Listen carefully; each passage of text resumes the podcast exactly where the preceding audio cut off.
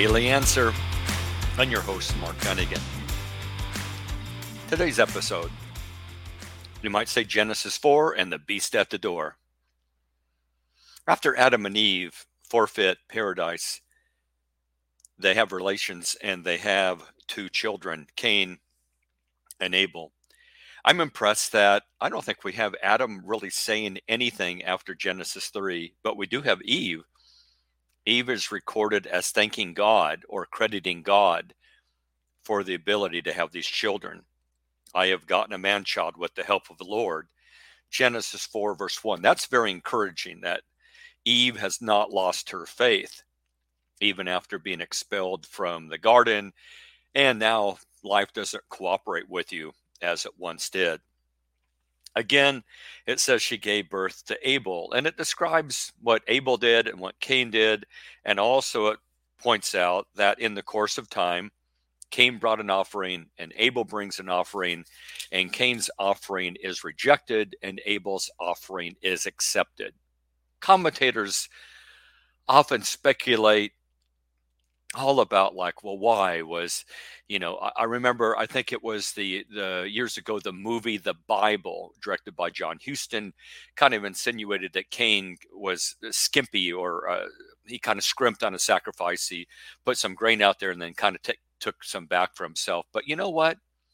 The bible really answers the question of why the sacrifices are accepted or why cain's is rejected the book of Hebrews, chapter 11, verse 4, it says, By faith, Abel offered a more pleasing sacrifice than Cain. And Romans 10 17 says that faith comes by hearing, hearing by the word of God. That is, faith does not drop from the sky.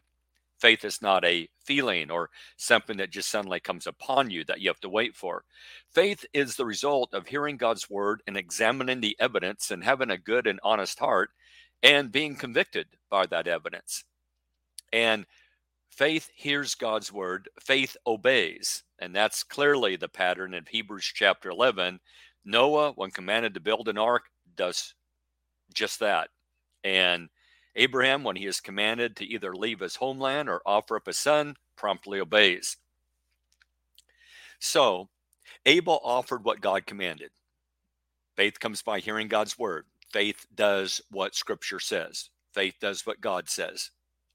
Cain did something else. Cain came up with his own sort of sacrifice. Cain, you might say it was an ad lib, it was a substitution. He just he changed the rules, and that's why God rejected it. Notice that Cain is not an atheist, he is not an unbeliever. Neither is he totally depraved. He is there worshiping God. He just wants to do it in his own way.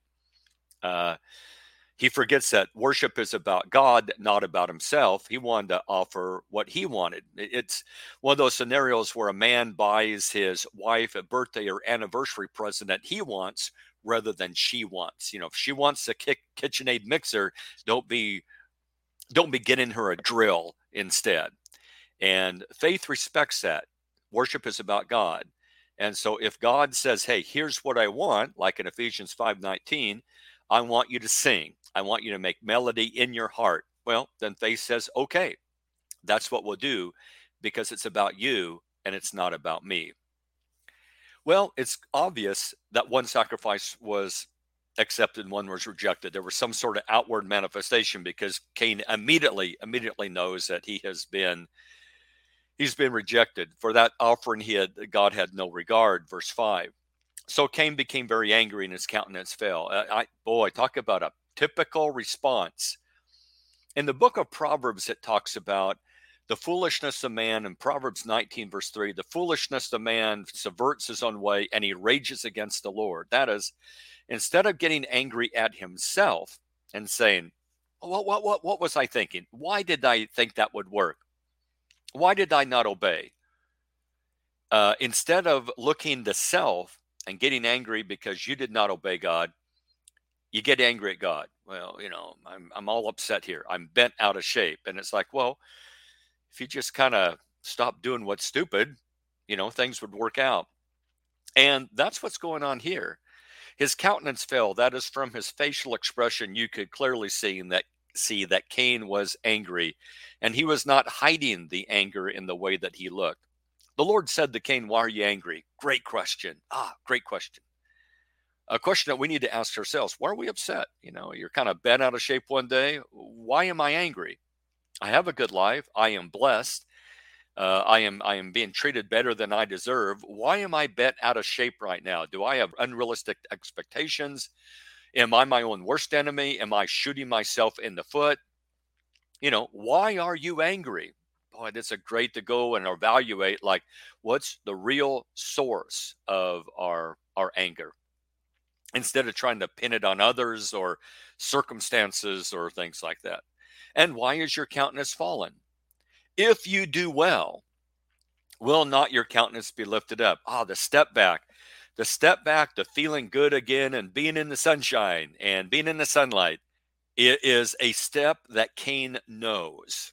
Notice God does not treat Cain as he is incapable of doing anything right. Uh, the whole idea of total hereditary depravity boy, if that is true, then Cain and Abel should have been the ones who got the big shot of it. And Cain is not totally depraved. Cain is able to do what is right. Cain is viewed as having free will in these verses. If you do well, if you do not do well. And also, Cain understands what the path back looks like. That is, Cain knows what the original instruction was for the sacrifice. Hey, just just offer to God what you were told to offer. Correct it. Bring yourself back in line. And guess what? You'll be feeling better right away. That is, Cain, you can correct this so quickly. You can be back in the sunshine and back in a good mood and back feeling good about yourself in no time. Does it? It doesn't take years to get back from this. And, and I'm impressed by that. In the Bible, it talks about, you know, the, these things are written so that we may not sin. But if we do sin, we have an advocate. First John chapter two, verses one and two, and that we can own up and repent and pray, and we can be right. If we're a Christian, be right there back in the light. That we don't have to spend all this time in darkness and misery and brooding and etc. Um, get back in the light, Cain. It's so it, it's so unnecessary what you did. Doesn't make any sense. Who do you think you are calling the shots on what's an acceptable sacrifice? Boy, we need a lesson on that one. So many people, the denominations today, think that they can come before God, ignore what the Bible says, and just offer God anything they like that they deem to be worship, and God is bound to accept that, and not the case. Leviticus chapter 10, verses 1 through 2, the example of Nadab and Abihu, they offered unauthorized fire. They offered something that they had no book, chapter, and verse for. There was no command that said they couldn't do it. The thing is, there was not a command that said they could. They had no positive authority for what they did, and they are struck dead. And that was an act, and that was in the, the category of offering God worship that he has not requested. Well, but then it says, if you do not do well, sin is crouching at the door like a beast, like some wild animal, some wild, hungry animal, and Cain is the prey. And its desire is for you, and not in a good way. But you must master it. Cain has the choice. The ball's in your court now. Now, sin is crouching at the door. Cain has already sinned. That is, Cain has already offered unauthorized worship or worship that he's altered or done something with, he's ad libbed, etc. He has not offered what God has commanded. He's offered what he has wanted to do. But the next step, and, and he can get back, it's almost like that Cain is uh, at the top of a staircase and he's taken one or two steps down.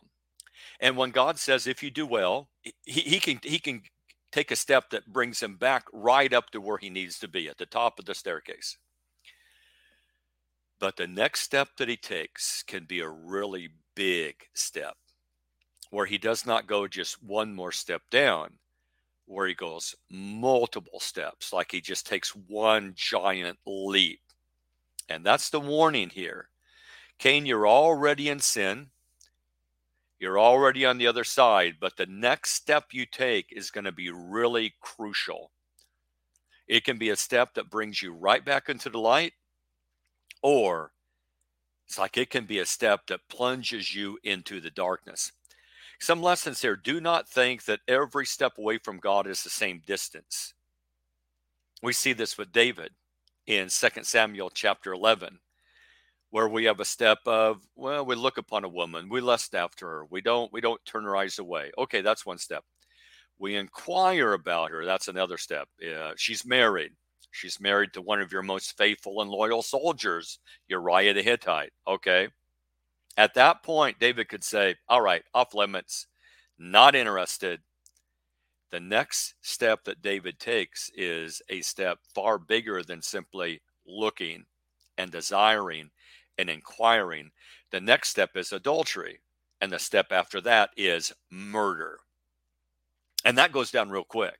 That doesn't take years for that to happen. And so be very careful about thinking that you can just take small steps away from God and you're still going to remain the same person and you're going to still have your values and you're going to still know who you are and you're not going to go all crazy or anything like that. Well, look what happens to Cain. The text then said that Cain told his brother, Cain told Abel his brother, that is verse 8. And it came about that when they were in the field, that Cain rose up against Abel his brother and killed him. Whoa, whoa, slow down. Uh, first of all, that's one of the proofs that the Bible's inspired. Just the sheer, I mean, what? How do you trim that verse down anymore? It it, it is just the, the sheer brevity of the passage. Well, what did they talk about? I think it's rather obvious what they talked about. They talked about the Cain's interaction with God, what God said to him, and I think it's pretty clear, knowing the character of Abel, that Abel was a righteous man who did things by faith. Abel sided with God. Abel did not sign with Cain. Abel did not say, you know, God can be pretty unreasonable, and I think he just needs to appreciate what you did, and he needs to be grateful that he has you. No, A- Abel says, Cain, what were you thinking? I mean, the command was clear. What what made you? I mean, God is right. God is right. Stop resisting God. You need to take care of this. You need to make it right. And so we go from a conversation to murder murdering your own brother, nonetheless. That was that big step. Okay, at that point, we're devoured. And notice it's not it's not small little steps away from God. It's one step and then one giant leap away from God.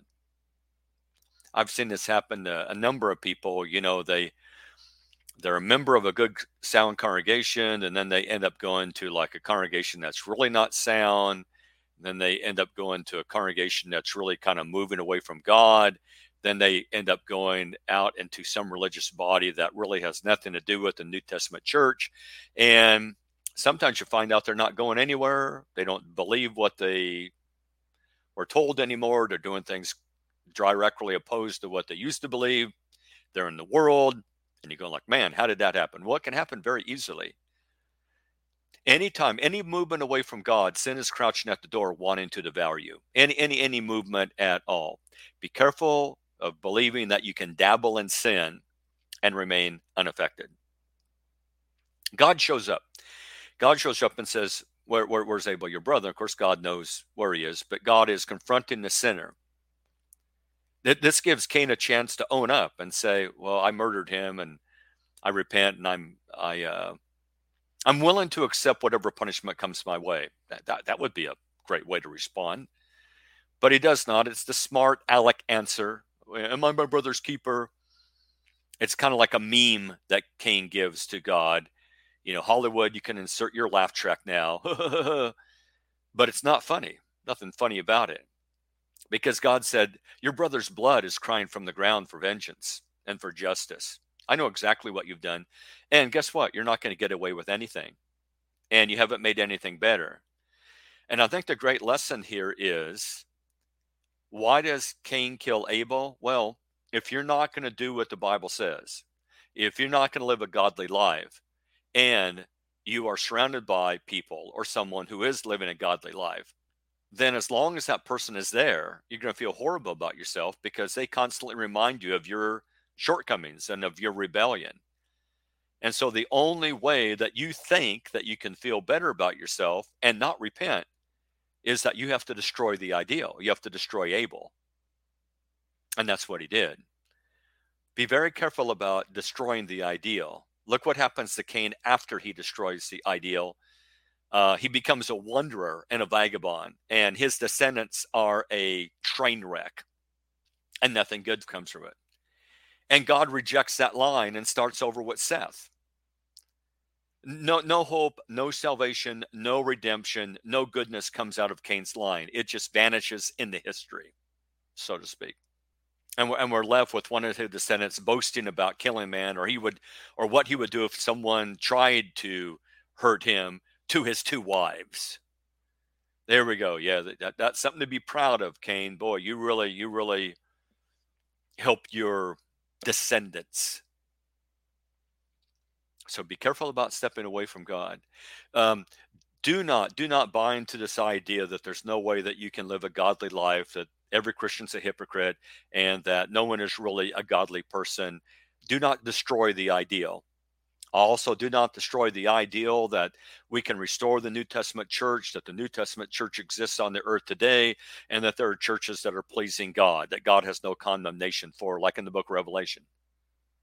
Keep those ideals, keep striving for, keep striving to be blameless, harmless, a child of God, and keep striving for how you're supposed to conduct yourself in God's household. 1 Timothy 3:15. That is to speak as the Bible speaks First Peter chapter 4 and verse 11 to be the church that Jesus established. Keep those ideals because if you destroy those ideals, which is easy, that's the lazy way out, that's the cowardly way out, you will not remain the same person. You will go the way of Cain and you'll become a twisted, perverted version of yourself. Cain complains about his punishments greater than he can bear, but he will bear it. God treats Cain with mercy. He doesn't take his life. You know, the criminal is always worried about what's going to happen to him. And then finally, I think the thing that really strikes me in this section Cain is told that he's going to be a wanderer and a vagabond upon the earth. And then the text says he builds a city. And some people might say, well, he got away from it. He got away with it. No, just because you build a city doesn't mean you stay there it says yeah he built a city and had wife and had offspring but it doesn't say that he stayed there. Cain will remain restless for the rest of his life looking for that vague happiness fulfillment contentment as all sinners do whether it's in projects whether it's in pleasure or alcohol or relationships or money but he will never find it because he went out from the presence of the lord and when you go out from the presence of the Lord, you are basically doomed to a life of wandering for the rest of your life and never arriving. I'm Mark Dunagan for the Daily Answer. Until next time, we'll see you in the funny papers.